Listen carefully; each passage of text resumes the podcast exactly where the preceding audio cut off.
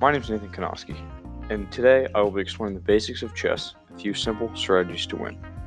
The first game of chess was said to have been played before the 6th century. By looking at this, we can see just how long chess has actually been around. It truly is an age old game.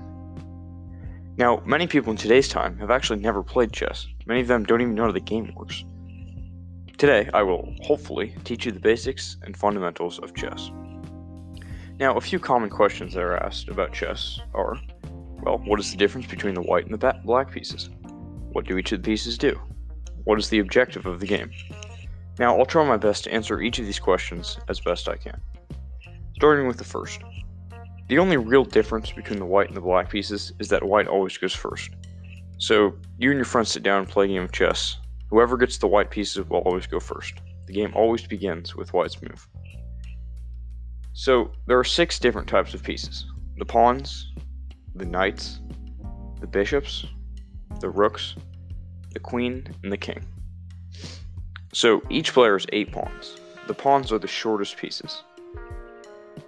There are two knights. The knights look like horses. They're a pretty unique piece, which I'll get to a little bit later.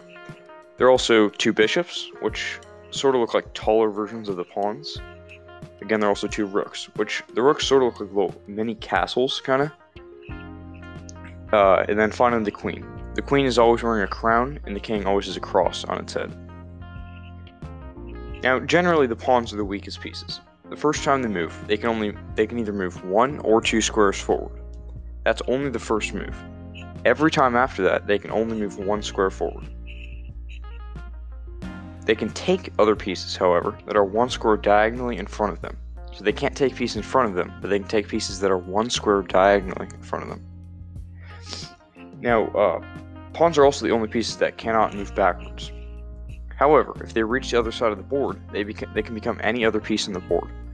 So let's say you push one of your pawns all the way to, the, to your opponent's side of the board and reach the very last column uh, it'll actually you can actually turn to whatever piece you want. So you can make it a queen, for example. So uh, the next piece would be the knights. So the knights move in L shapes. So that's either two squares up and one square to either side, or one square up and two squares to either side. So they can either go like two up, one over, or two up, or I mean, I'm sorry, one up and two over. So uh, the bishops are the next piece, and they can move any number of squares diagonally.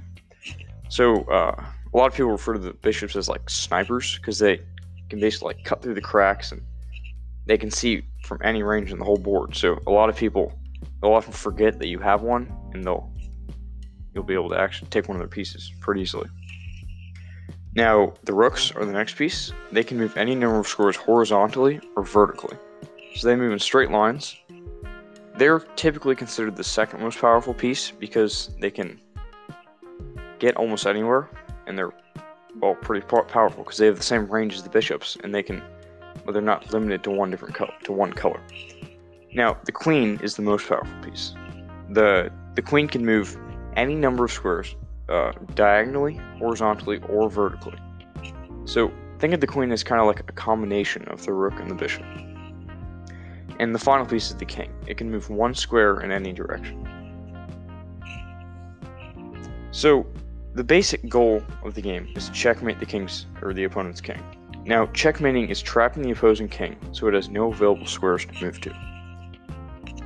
Now, chess is a game of strategy. There's virtually no luck involved.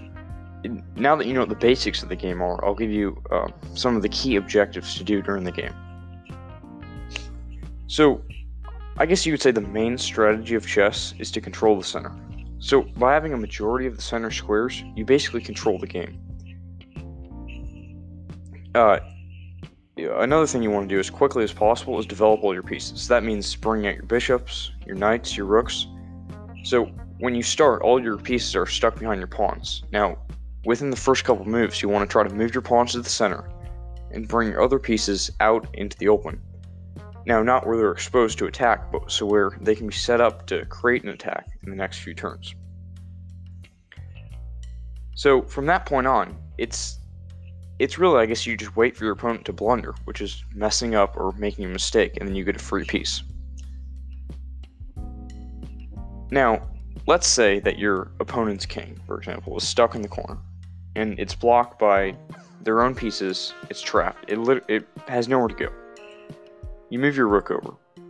Check. Your opponent cannot take the piece giving the check. It can't block the check with any other piece. And he also cannot move his king. So your opponent has been checkmated. You've won the game. Yeah, that's a pretty simple example. That's not always going to happen. That's very specific. There are tons of ways to checkmate, but it's just giving you an idea of how the game is played. So I guess those are pretty much the basics of chess. I hope this podcast helped you gain, um, I guess you can say, a basic understanding of chess and how the game works. And yeah, thank you for listening to my podcast.